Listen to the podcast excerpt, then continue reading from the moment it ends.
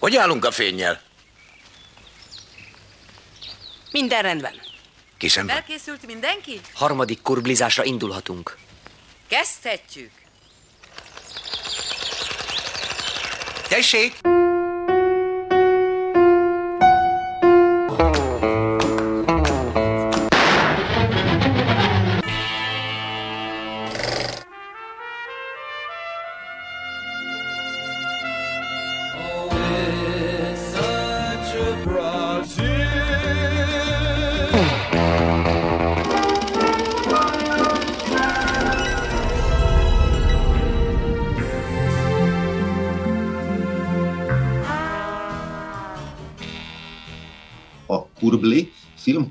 Filmkultúrát ápoló műsorában Ingmar Bergman Persona című minimalista stílusú zárt szituációs drámáját mutatom be. Az új hullámos, modern filmművészet 1966-os fordulópontjának egyik legfontosabb alkotása ez a szerzői, fekete-fehér önreflexív filmalkotás. A remek műben a filmrendező Bergman a mindentől és mindenkitől függetlenedett, és ezért a valóságtól is elidegenedett, modern művész magányával ismerteti meg a nézőt.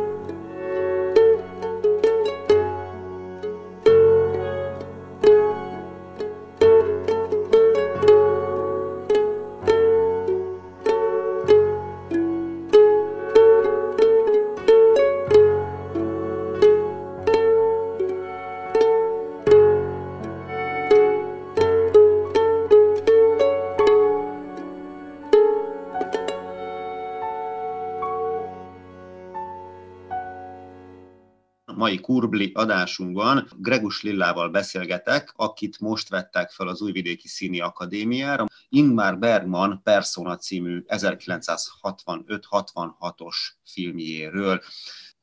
Hello, én is üdvözlök mindenkit. És akkor kérlek, egy kicsit mutasd be magad. Ebben a hónapban töltöm a 20. életévemet, úgyhogy azt, hogy ki vagyok, azt még szerintem egyelőre tapogatom és, és keresgélem. Egyébként Svetozár Márkovics gimnáziumot fejeztem, természeti szakot, és hát mivel a színművészet és a színház körül forgott az életem, most el is kezdem a tanulmányaimat az Újvidéki Akadémián nagy örömmel. Gratulálok. Köszönöm. És bele is csaphatnánk a filmbe, amit azt hiszem, hogy nem is olyan régen néztél meg. Igazából ma néztem meg, úgyhogy még nagyon friss élmény. És ez nagyon jó is így, mert általában egy filmről, hogyha beszélgetünk, azt érdemes pont előtte megnézni. Mert az élmények kikopnak, a benyomások, az intuíciók elhalványulnak, Na hát így viszont nagyon friss az élmény. Kérlek, mesélj egy kicsit most erről, hogy mi jött le ebből a filmből. Ez ugye egy nagyon-nagyon híres film.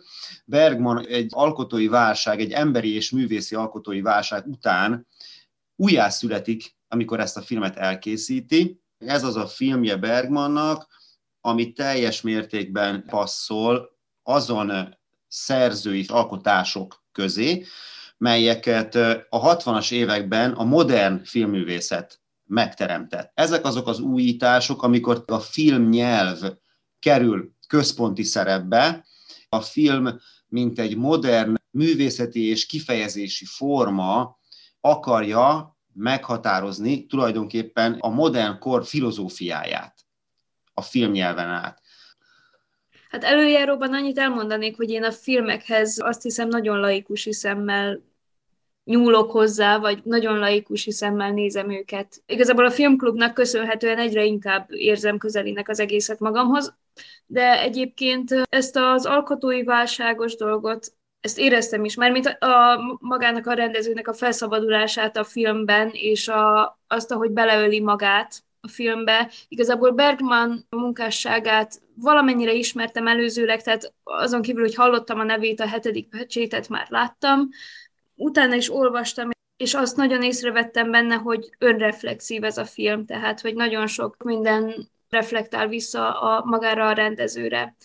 Az én értelmezésemben nagyon fontos volt ez a művész és a közönség, vagy a művész és a, a külvilág kapcsolata, mert azt hiszem, hogy jelen pillanatban nagyon belecsöppentem, és nagyon mélyen benne is vagyok ebben a témában, tehát, hogy ez nagyon aktuális az én életemben is uh-huh. ugyanis például nagyon sokat gondolkodtam, mert elgondolkodtattak arról, hogy miért is mentem én színművészetire, és ez a film is nagyon sokban rásegített, vagy ráerősített azokra a dolgokra, amiket én belül éreztem, ezt a kettősséget, hogy magán a színpadon történik-e hazugság, vagy magában a világban, a valódi világban történik-e hazugság. Mindig azt érzem, hogy bennem is van egy ilyen kettősség, hogy vajon a való életben nem vagyok önmagam, vagy a színpadon nem vagyok önmagam, vagy mind a két helyen önmagam vagyok. Ezek a kérdések nagyon foglalkoztatnak, és a film alatt átéreztem ezeket a dolgokat, amiket megpróbál bemutatni Bergman. És különben mire jutottál? Én azért úgy gondolom, hogy oké, okay, hogy fiatal vagy, de a dolgok lényegét általában meg tudják látni, és talán lehet, hogy nem tudod olyan szofisztikáltan kifejezni, de attól még nagyon igaz lehet az, amit gondolsz vagy érzel, úgyhogy nagyon kíváncsi vagyok, hogy végül is ezt te hogy látod. Jelen pillanatban azt hiszem, hogy azt érzem, hogy a való világban nagyon sok mindent elfolytok, vagy nem érzek át úgy, ahogy azt más emberek teszik. És egyébként ez mindig is így volt, tehát nem akarom azt mondani, hogy különc vagyok, de valamilyen értelemben, vagy valamilyen szempontból valószínűleg az vagyok, mert önmagamnak sem tudom őket kifejezni, vagy megmagyarázni, hogy éppen melyik pillanatban mit érzek, és ezért nagyon sok mindent elfolytok. És igyekszem empatikus lenni mindenkivel, és éppen ezért is folytok el mindent magamban, hogy minél inkább tudjak segíteni az embereknek, ha éppen olyan válsághelyzetben vannak, hogy tudjak rajtuk segíteni. Viszont a színpad az egy olyan hely, ahol azokat a dolgokat, amiket elfolytottam addig magamban, azokat ki tudom, nem is tudom, ki tudom dobni magamból, ki tudom hányni magamból, vagy, vagy ki tudom ordítani, vagy, vagy sírni, vagy, vagy bármi ilyesmi. Tehát nagyon sok olyan dolog van, amit a való életben nem szívesen mondok ki, vagy, vagy abszolút ki sem mondanék. Tehát, hogy a, a színpad az egy olyan hely, ahol titkokat árulhatok el, anélkül, hogy a saját szavaimmal megfogalmaznám, de az érzelmeimet viszont abszolút kiadhatom. És ez szerintem egy, egy nagyon fontos dolog, hogy a színpad igazából az a hely talán, vagyis hogy a színművészet az a hely, ahol talán őszintébb vagy közlendőbb vagyok, mint a valóságban. És hát egyelőre erre jutottam, és az azt hiszem, hogy a filmben is valamennyire kiérződik.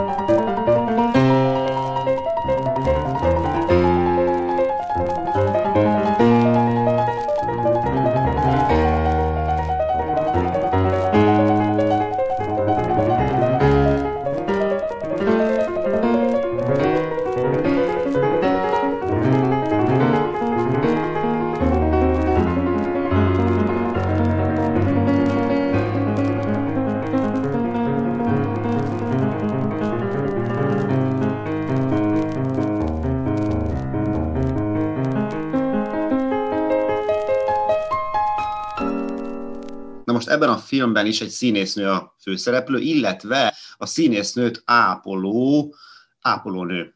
A színésznő nyilván a kulturális elitet képviseli, a jó ízlést, az esztétikának az ismeretét, az önkifejezés magas szintű ismeretét.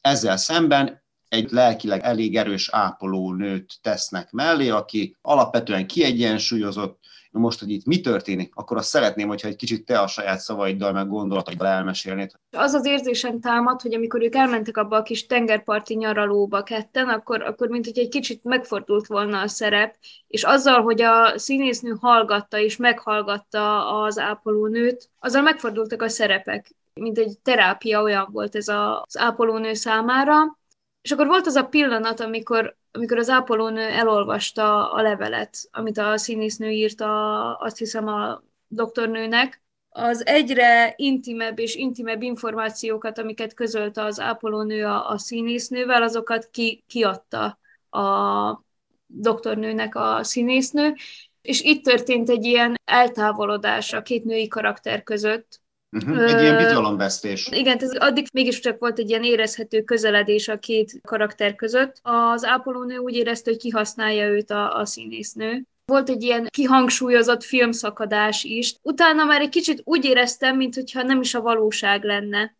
De ez, ez igazából már előbb is megtörtént, amikor nem lehetett eldönteni, hogy megszólalt-e Elizabeth, vagy sem. Tehát, hogy, hogy az, az is már egy kicsit olyan volt, hogy nem lehetett eldönteni, hogy ez most a valóság, vagy megtörtént, vagy sem, illetve az azt követő éjszakán, hogy megjelenik-e a szobában, vagy sem. Tehát, hogy ez mind ilyen, ilyen kicsit furcsa és rejtélyes volt. Ezen sokat gondolkodtam addig a pontig, amíg nem jött ez a teljes filmszakadás, és azt éreztem, hogy akkor ez már teljesen más valóságban történik. Megtörtént egy ilyen teljes, nem is tudom, azonosulás a két karakterbe, tehát, hogy már nem lehetett eldönteni, hogy melyikük melyik. Hogy megjelent az Elizabeth férje, és, és a, az ápolónővel beszélt úgy, mintha, mintha az Elizabeth lenne, és, és észre sem vette a különbséget a két nő között, vagy, vagy észre sem vette, hogy ott van a másik nő is, tehát hogy már tényleg nem lehetett eldönteni, hogy mi a valóság és mi nem.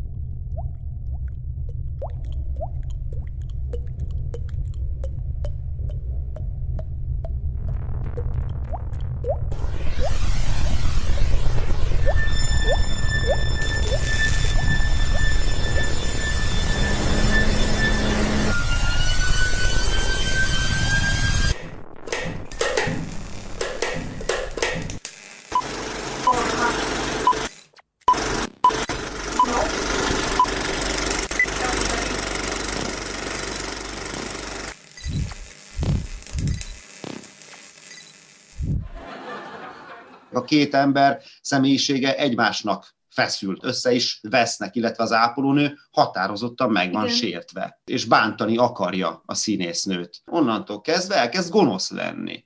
Tehát olyan, olyan dolgot hoz ki belőle a színésznő, amit lehet, hogy ez az ápoló életében nem tapasztalt, hogy ő valójában tud gonosz is lenni, például. Viszont ezt egész gyorsan meg is bánja. Uh-huh. Igen, mert megijed. Meg realizálódik benne, hogy miért is van ott, hogy igazából ő ápolónő. Tehát, hogy pont az lenne a dolga, hogy ápoljon, és, és nem az, hogy, hogy bántson.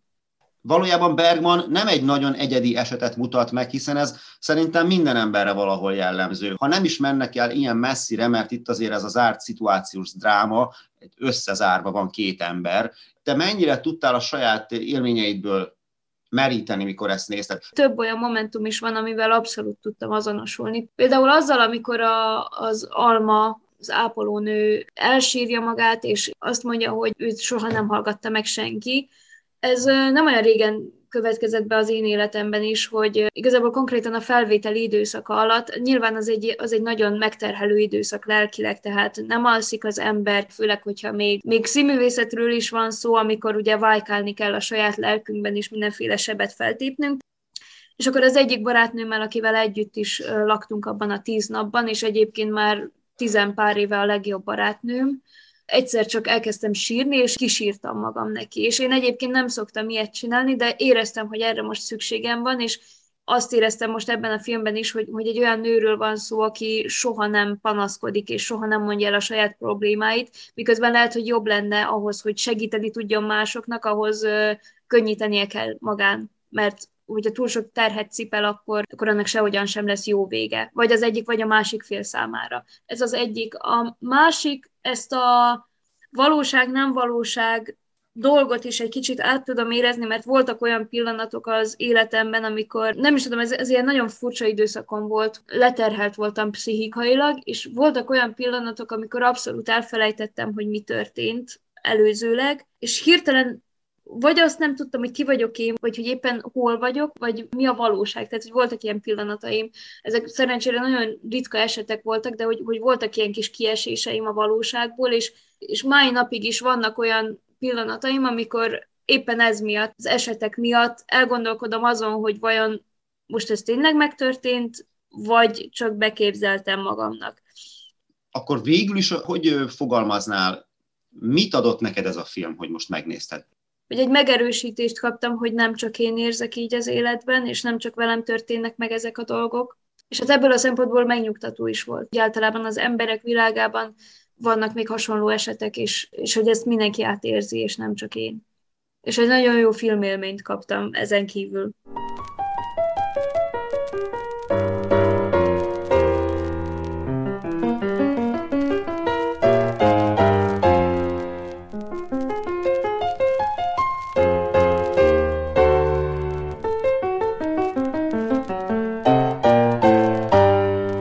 1966-ban fordulópont következik be a filmművészet modernista stílus korszakában, és a filmekben a szerző önreflexiója kerül a történet középpontjába.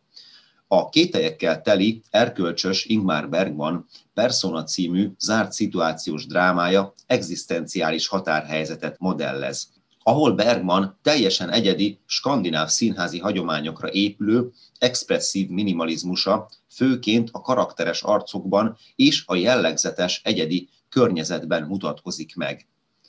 A film nyitott végű, spirális elbeszélésmódú, mely különbözik a lineáris és a körkörös nyitott végű elbeszélésmódoktól. Itt a megoldás mindig ideiglenes, dramaturgiai fordulat így be sem következhet, és a kiinduló probléma megoldatlan marad. Sőt, Bergmannál magára a konkrét problémára is csak a film végén jövünk rá, mert Bergman egyetlen célja csupán az, hogy amikor a filmben szereplő Alma nővér felismeri a színésznő Elizabeth problémáját, a nővér a semmi szó kimondásával a film nézői előtt leplezi le a modern művész elidegenedettségét. Ez pedig rámutat a spirális nyitott végű elbeszélés ismertetőjegyére mert amíg a körkörös nyitott végű elbeszélésmód esetében a megoldás létezik, csak a szereplők nem találják, a spirális történetekben a problémára nem létezik igazi megoldás.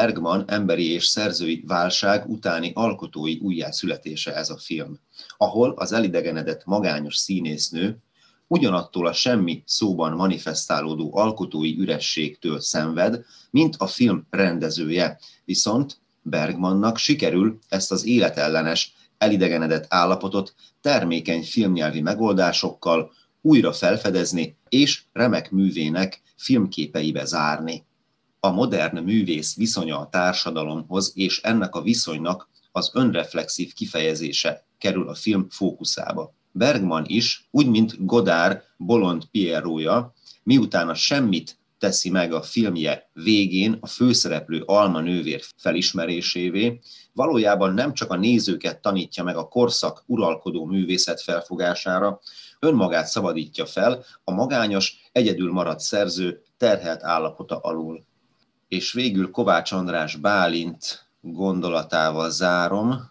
az eszmefuttatást. A művészet titka nem az, hogyan lehet a valóságot művészetté alakítani, hanem az, hogyan hozható létre a művészet a külső valóság támogatása nélkül. Ingmar Bergman mondja saját filmjéről, ma úgy gondolom, hogy a perszónában a legmesszebb jutottam, ameddig csak juthattam. Szabadon mozoghattam a néma rejtelmeknek abban a világában, mely csak a filmművészet számára nyílik meg néha.